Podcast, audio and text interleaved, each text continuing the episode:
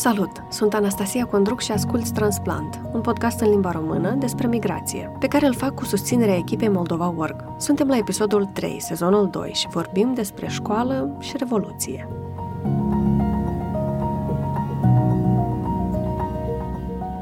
Foarte mulți dintre cei care aleg să emigreze o fac în căutarea unei educații mai bune. Nu-i de mirare. Învățământul superior din Moldova este într-o criză serioasă, atât de resurse cât și de profesori și studenți. De exemplu, acum 10 ani erau aproximativ 110.000 de studenți înregistrați în țară, iar în anul școlar 2019-2020 doar 57.000. Specialiștii spun că dacă trendul continuă peste 10 ani, în Moldova vor fi doar 15.000 de studenți. Eu sunt una dintre cei care au ales să învețe peste hotare. Bine, peste Hotar, adică imediat după Hotar la Iași, adică tot în Moldova. În 2008, când dădeam eu la facultate, era super la modă să mergi în România. Bursa era de 65 de euro, dar pentru că aveam și o grămadă de alte beneficii, cum ar fi cămin și transport public gratis, tot fel de reduceri, nu era chiar așa de rău. Iar în afară de cele câteva ore pe care trebuia să le petrece în vamă, nu simțeam foarte tare că am plecat de acasă. De multe ori, microbuzul Bălț Iași ajungea așa de repede încât primeam pachet de acasă cu mâncare caldă, făcută de mama. Și din punct de vedere academic am avut noroc. La Universitatea Alexandru Ioan Cuza, facultatea de jurnalism oferea o grămadă de posibilități. Puteai face ziar, TV sau radio, iar un an întreg de practică la portalul de știri online al departamentului era obligatoriu. Așa că am avut noroc de o studenție ca la carte, petrecută prin săli de cursuri mai noi și frumoase și săli din corpul E, despre care se zvănea că ar fi servit drept pușcărie anterior și în care găseai o travă de șobolani pe la colțuri. Între căminul în care împărțeam câțiva metri pătrați cu alte patru fete și uneori și iubiții lor, și BCU sau Biblioteca Centrală Universitară, frumoasă ca în filmele cu magie, între redacția ziarului la care am lucrat și baruri din care plecam spre dimineață. Așa că da, sunt profund recunoscătoare statului român pentru bursă. Bursa, de fapt, este salvarea multora dintre noi. Poarta de ieșire care nu numai că te duce în altă țară, ci și îți oferă o educație diferită, de cele mai multe ori superioară, care la rândul ei îți va putea deschide multe alte uși în cale.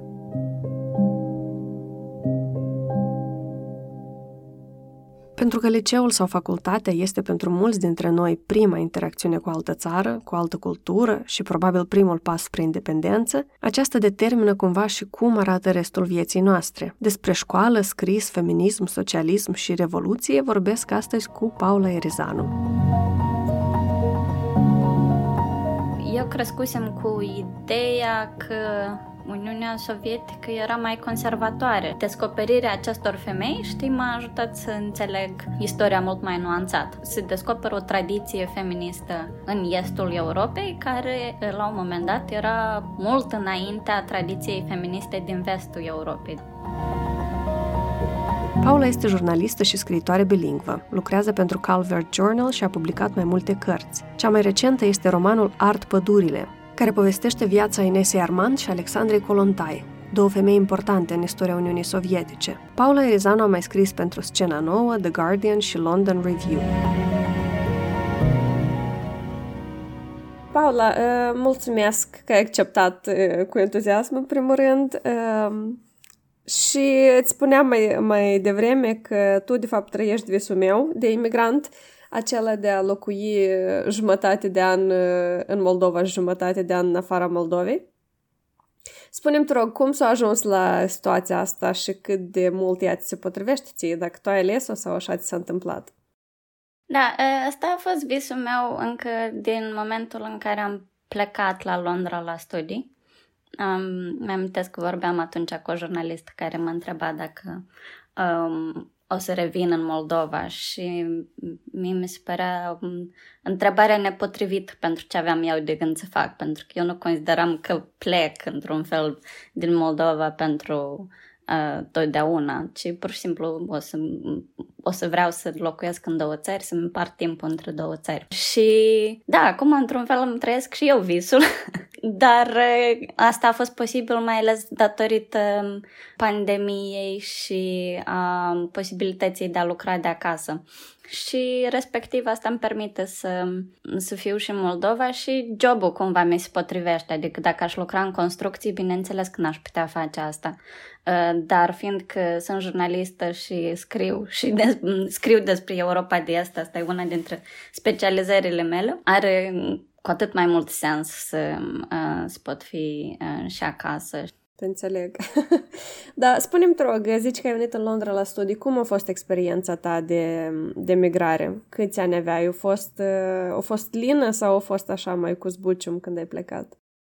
Eu am luat, de fapt, o bursă la uh, liceu, în clasa 11 între Marea Britanie și SUA. Am ales Marea Britanie, pentru că m-am gândit că e mai aproape. Dar n-am ales școala. Ei m-au uh, programul sau juriu Uh, m-a trimis la o școală de bacalaureat internațional și m-au trimis pe o insulă, Isle of Man. Eu o traduc uh, ca insula omului, nu insula bărbatului, uh, din nordul Marii Britanii, unde vânturile au viteză de 70 de mile pe oră și ai soare așa cam 15 minute pe zi și pisicile sunt fără coadă și sunt 70.000 de locuitori. Dar asta înseamnă că, știi, puteai să mergi ori întregi fără să vezi niciun om. Eu locuiam în școala, um, asta care arăta așa ca Hogwarts-ul și um, aveam vedere la mare, din cameră.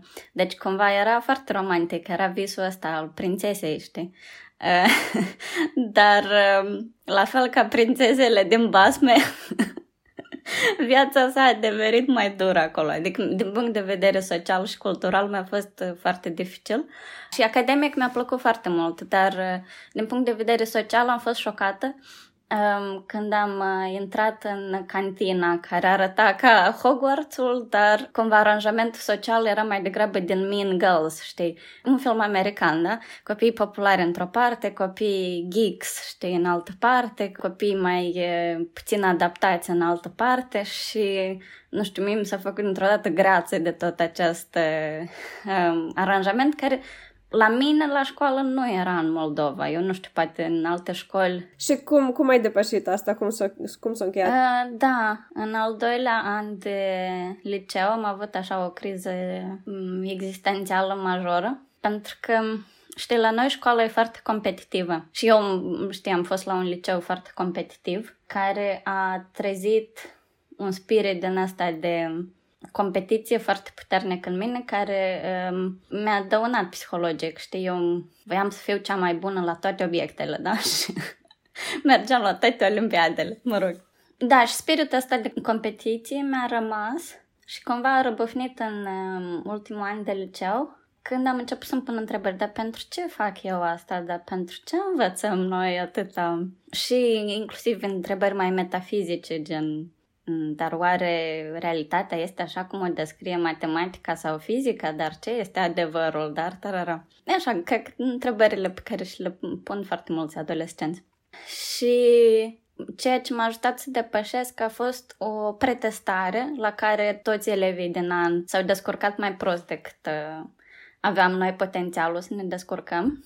Și directorul a ținut un discurs care a fost foarte influent Uh, ne-a zis practic într-un discurs de 3 minute uh, un, un, un mesaj care ne-a influențat foarte mult. A zis rezultatele la examenele de bacalaureat o să vă influențeze calitatea vieții pentru tot restul vieții.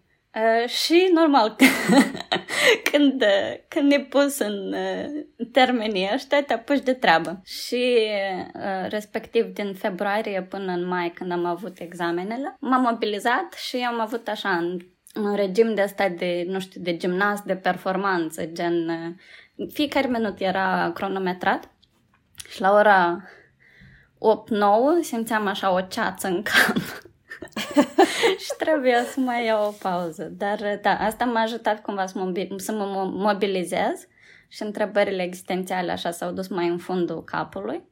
Și după aia mi-am luat un an liber, um, în care am stat la Chișinău și am uh, lucrat la un proiect uh, din ăsta de suflet și scriam articole, lucram la asta împreună cu Alina Lepcan și cu o gașcă mai mare de, de oameni, Andrei Panici. Um, și am început să fac yoga și asta m-a ajutat cumva să am o contravoce gimnastei de performanță din capul meu. Un maestru zen.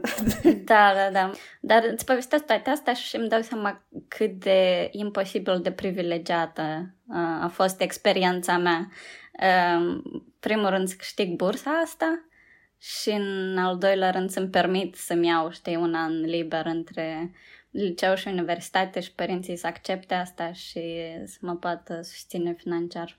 Și după anul ăsta sabbatical de la, de la Chișinău, tu ai revenit la Londra, la universitate. Da, și la Londra am găsit exact um, oameni cu interese comune, cu spirit comun, cu cumva care mi-au rămas prieteni foarte apropiați și cred că o să-mi rămână prieteni apropiați toată viața. Păi uite, vreau să te întreb în perioada asta, poate și de pe insula omului, dar și când ai revenit la Londra, ce atitudine aveai atunci față de Moldova? Și întreb asta pentru că tu acum ești destul de conectat, în afară de faptul că locuiești acolo și jobul tău. Tu scrii în română, tu scrii despre Moldova pentru Calvert, și vreau să te întreb dacă ai avut vreo perioadă de asta în care ai, um, în care ai respins ideea de Moldova și rădăcinile tale, pentru că foarte mulți migranți trec prin asta.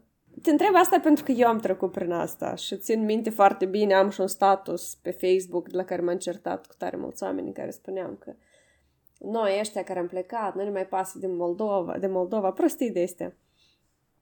Adică eram foarte așa pornit.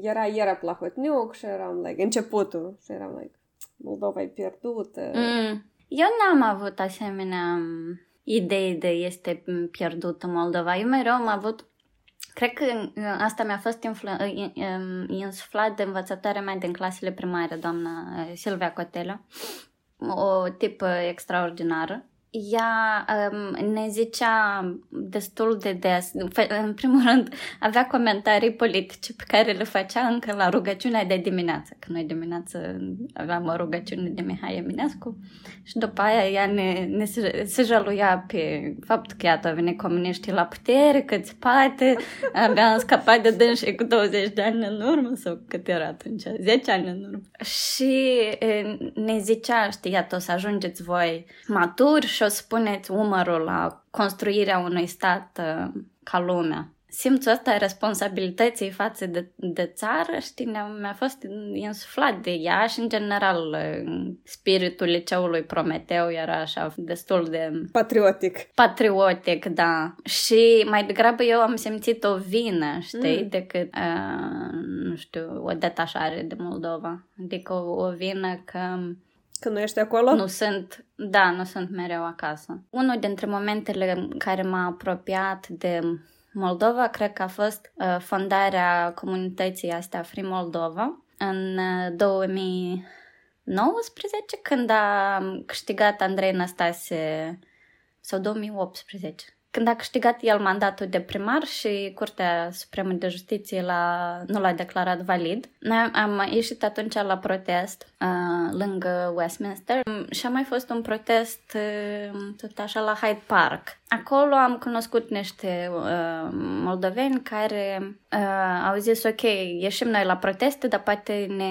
mobilizăm să facem ceva mai Uh, cu continuitate, știi? Și mie mi-a plăcut super mult ideea asta că eu um, eram deja frustrată de felul în care se protesta în Moldova și mă uitam cu de admirație la protestele Roșia Montană și la protestele astea mai concentrate din uh, România, concentrate pe, pe o temă sau pe o, pe o problemă și nu cu lozinci de astea din anii 90 care erau reciclate pentru orice demonstrație și cu spiritul ăsta de jos guvernul fără să discutăm exact despre care politici sunt jos și care sunt sus. Și cumva cu uh, cunoscând comunitatea asta uh, de moldoveni, erau și oameni care lucrau în uh, și lucrează în construcții și oameni care lucrează în transport și oameni care lucrează în startup-uri și oameni care lucrează în dezvoltare internațională, era și Natalia Gavriliță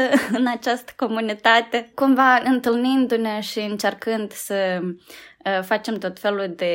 să folosim tactici de astea de gherilă împotriva regimului Plahotniuc. Paula, deci să înțeleg că Plahotniuc te-a apropiat din Moldova. Da, știi, într-un fel e un, un dușman uh, comun e important. Și după aia și um, speranța, știi, pe care a adus-o Maia Sandu și Pasu. Pe de altă parte, știi, la nivel personal, eu sunt foarte apropiată de părinții mei, noi suntem prieteni, știi, și ei locuind în Moldova și fiind foarte implicați, eu sunt o continuitate a lor în sensul mm-hmm. ăsta. Voiam să te întreb și despre părinții tăi. Vrei, nu vrei, tu ești fica a două personalități de la noi, Angela Brașoveanu, care este autoare, prezentatoare și în prezent consiliera pe cultură președintei, și Gheorghe Rizanu, scriitor, jurnalist și fondatorul editurii Cartier la Chișinău. Sunt sigur că asta ți-a adus beneficii în viață, dar voiam să te întreb dacă au fost și momente când ți-ai fi dorit, nu știu, să, să nu fii asociată cu ei. Eu, știi cum, simt că am tras la lozul câștigător cu părinții mei, în sensul că ne potrivim atât de bine și mi-au oferit atâta. Dar, pe de altă parte, în orice moment, oricine își dorește să mă uh, atace, poate să spună, păi da, dacă e fica, normal că, nu știu, scrie sau normal că, sau gen, nu are, această persoană nu are valoare uh, intrinsecă pentru că ea este doar fica părinților săi. Uh, și pentru mine o soluție cumva este afirmarea uh, în Marea Britanie și la Londra și Um, în jurnalismul cumva internațional, pentru că nimeni nu poate să spună că tata, știi, a avut pile la Guardian și de-aia am publicat Aranjat-o. articole acolo, da. Uh, bun, Paula, spune-mi repejor în două cuvinte cum ai trăit pandemia. Începutul mai ales, uh, cum a fost pentru tine? Da, eram la Londra și cred că am, a, a fost singura dată când am înjurat la birou, când am ascultat discursul lui Boris Johnson care spunea că o să mergem pe herd immunity și nu pe lockdown, în timp ce toate țările din Europa deja anunțaseră lockdown de o săptămână sau două sau mai mult. Și colegele mele uh, au crezut că de lucru din birou au crezut că exagerez, că știi, Îs eu paranoică și după aia, un an mai târziu o colegă scria pe Twitter despre întâmplare și zicea, da, acum îmi dau seama că totuși au avut dreptate celelalte țări. Dar asta, știi, pentru mine a, a și demonstrat faptul că Uh, britanicii au mult mai multă încredere în stat și respectiv în guvernele lor decât avem noi este europenii care suntem obișnuiți să fim mai sceptici și mai cinici față de deciziile uh, guvernului. Și exact cu o săptămână înainte uh, de lockdown, am avut o discuție cu șefa mea în care am întrebat-o dacă aș putea să lucrez o zi sau două de acasă. Și șefa mea a zis nu, pentru că am spus că ea înțelege că uh, pentru mine asta ar fi benefic, dar pentru ea ca manager ar fi foarte dificil. Uh, și o săptămână mai târziu toată lumea a început să lucreze la distanță și, uh, uite, doi ani mai târziu, uh, în continuare lucrăm cu toții la distanță și funcționează foarte ok și managementul și... uh, deci se poate, s-au schimbat cumva S-a schimbat paradigma. Pe de altă parte, cred că ceea ce s-a schimbat cumva profund în, în mine odată cu pandemia a fost uh, că am, am început să realizez importanța familiei mult mai acut decât înainte. Chiar dacă eram deja apropiată, știi, din, din familia mea, dar, nu știu, s-a conturat așa și ca idee, știi, ca obsesie în capul meu. Și da, și, și am doi căței, în, uh, Pfizer și AstraZeneca. Uh, pe unul l-am găsit pe drum și pe celălalt l-am luat de la bunica și ei, nu știu, au schimbat așa ceva profund în mine. Dragostea lor necondiționată, dragostea mea necondiționată față de ei. Cred că mi-a adus un echilibru emoțional pe care nu l-am găsit în alte părți. Paula, hai să vorbim un pic despre uh, ultimul tău roman. Primul? Despre... Ah, corect, pentru că primul nu era roman, uh, acela despre Revoluție. Da, era jurnal, uh, așa. Ok, despre primul tău roman atunci să vorbim, despre art pădurile. Tu mi-ai povestit deja, eu te-am întrebat uh, dacă mai urmează ceva, așa că eu știu că mai urmează, putem să spunem asta, nu? Sigur, da, da. Da? Ok. Cum a ajuns să te interesezi viețile aceste două femei, Armand și, și Colontai?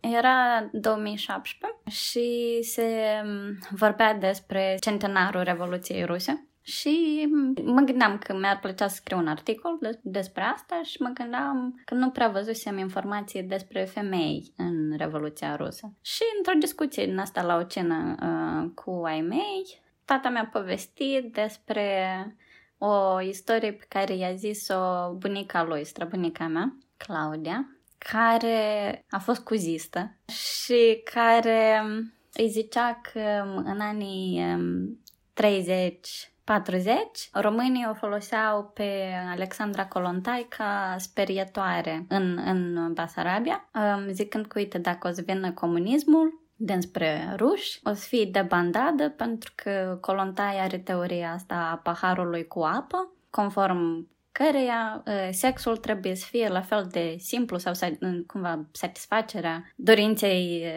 uh, și necesității uh, sexuale trebuie să fie la fel de simplă ca satisfacerea setei bând un pahar cu apă. Și mie mi s-a părut, știi, o idee pe care m-a șocat povestea asta pentru că e, și m-a șocat să, să le descoper și pe Inesa Armand și pe Lilia Brick pentru că articolul, până la urmă, pe care l-am scris pentru Ion era despre aceste trei femei. Um, și în cazul Liliei Brick era poliamorie, deci ea era într-un triunghi cu Mayakovski și cu soțul ei și locuiau împreună chiar la un moment dat. În cazul lui Colontai și Armand a fost mai degrabă monogamie în serie, știi, ceea ce avem astăzi, practic, ca idee acceptată de relații, da. Și în fine, și mi, mi s-a părut așa super surprinzător. Eu crescusem cu ideea că Uniunea Sovietică era mai conservatoare. Descoperirea acestor femei, știi, m-a ajutat să înțeleg istoria mult mai nuanțat. Se descoperă o tradiție feministă în estul Europei, care la un moment dat era mult înaintea tradiției feministe din vestul Europei. Și așa le-ai descoperit și ai zis că ăsta, ăsta e subiect, de, ar putea fi subiect de roman. Mm, scriam articolul despre politicile lor, uh, despre faptul că, uh, știi, uh, datorită lor, URSS a fost prima țară din lume care să legalizeze avortul și așa mai departe. Și articolul era despre idei, despre politici. Pentru a-l scrie mi-am comandat vreo 20 de cărți. Respectiv, citind din biografiile lor, m-a interesat și viața lor personală, pentru pentru că atât Colontai cât și Armand și-au lăsat soții, copiii pentru a deveni revoluționare underground, au renunțat la avere, au avut iubiți mult mai tineri decât ele și asta, știi, la sfârșitul secolului XIX, începutul secolului 20. M-au mirat destinele astea și mi s-au părut atât de neobișnuite și atât de puternice, încât am zis, ok, astea sunt niște personaje în căutarea unei autoare și cred că acea autoare sunt eu. De ce am, am, am crezut că sunt eu? Pentru că m-am simțit un conflict din asta, o atitudine ambivalentă față de ele. Pe de o parte simțeam că am foarte multe în comun cu ele la nivel de idei um, și valori și intenții.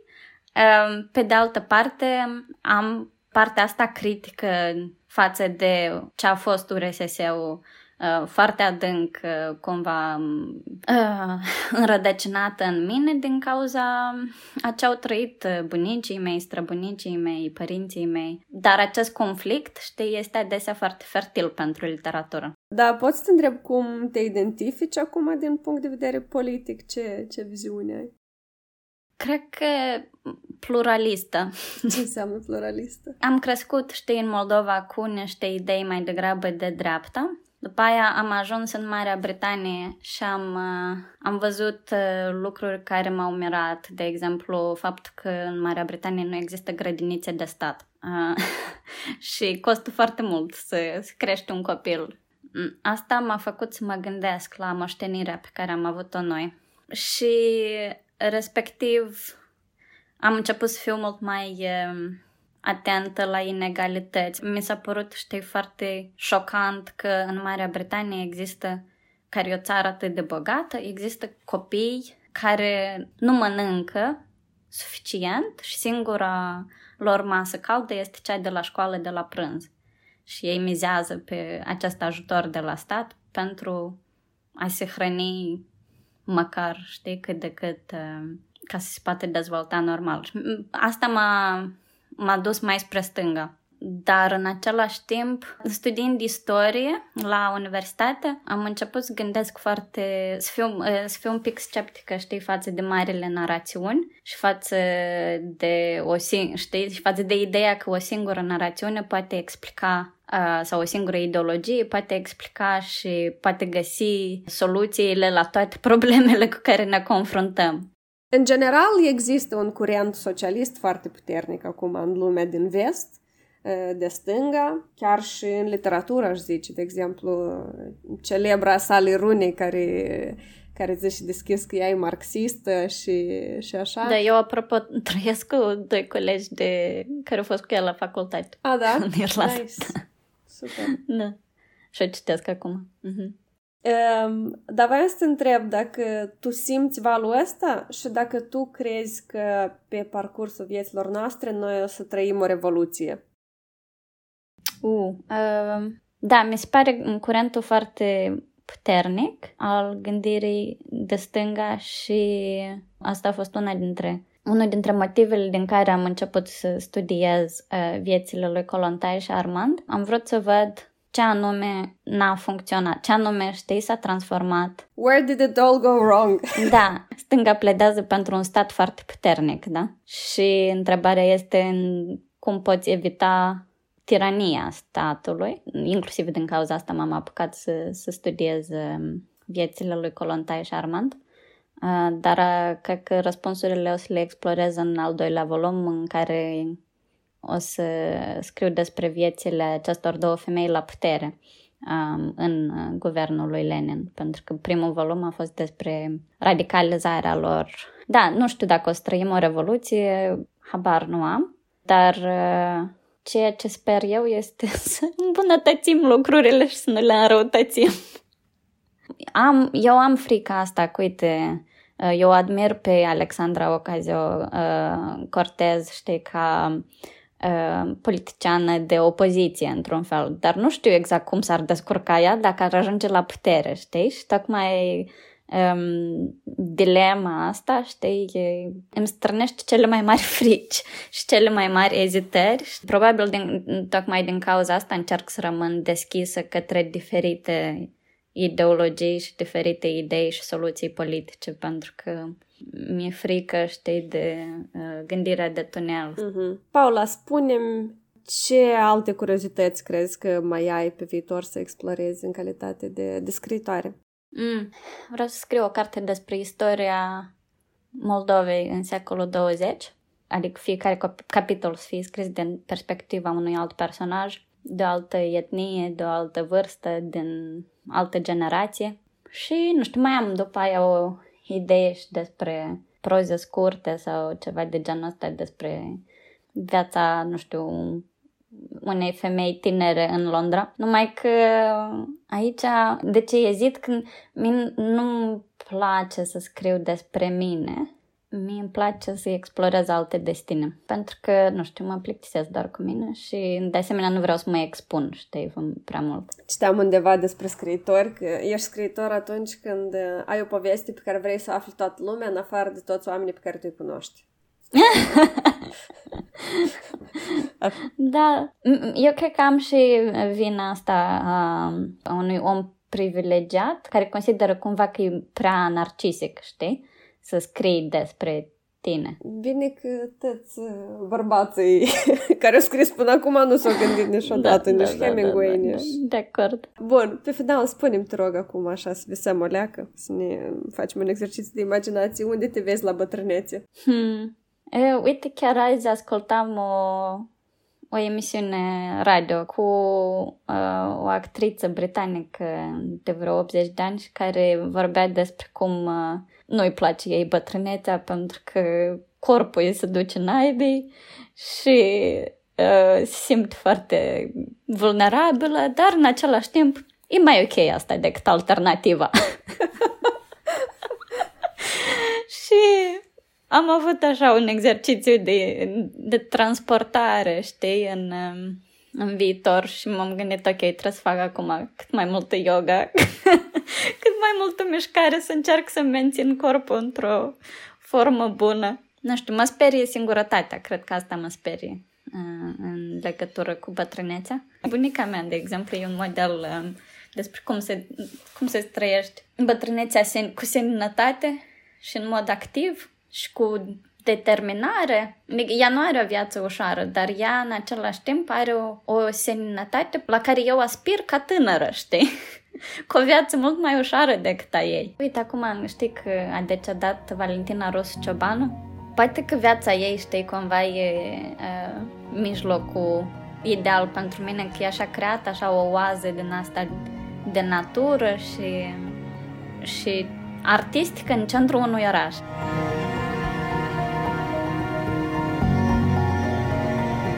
Îți mulțumesc că ai ascultat Transplant, un podcast pe care îl fac eu, Anastasia Condruc, în colaborare cu Moldova Org. Scriem dacă ai o poveste de spus. Ne auzim!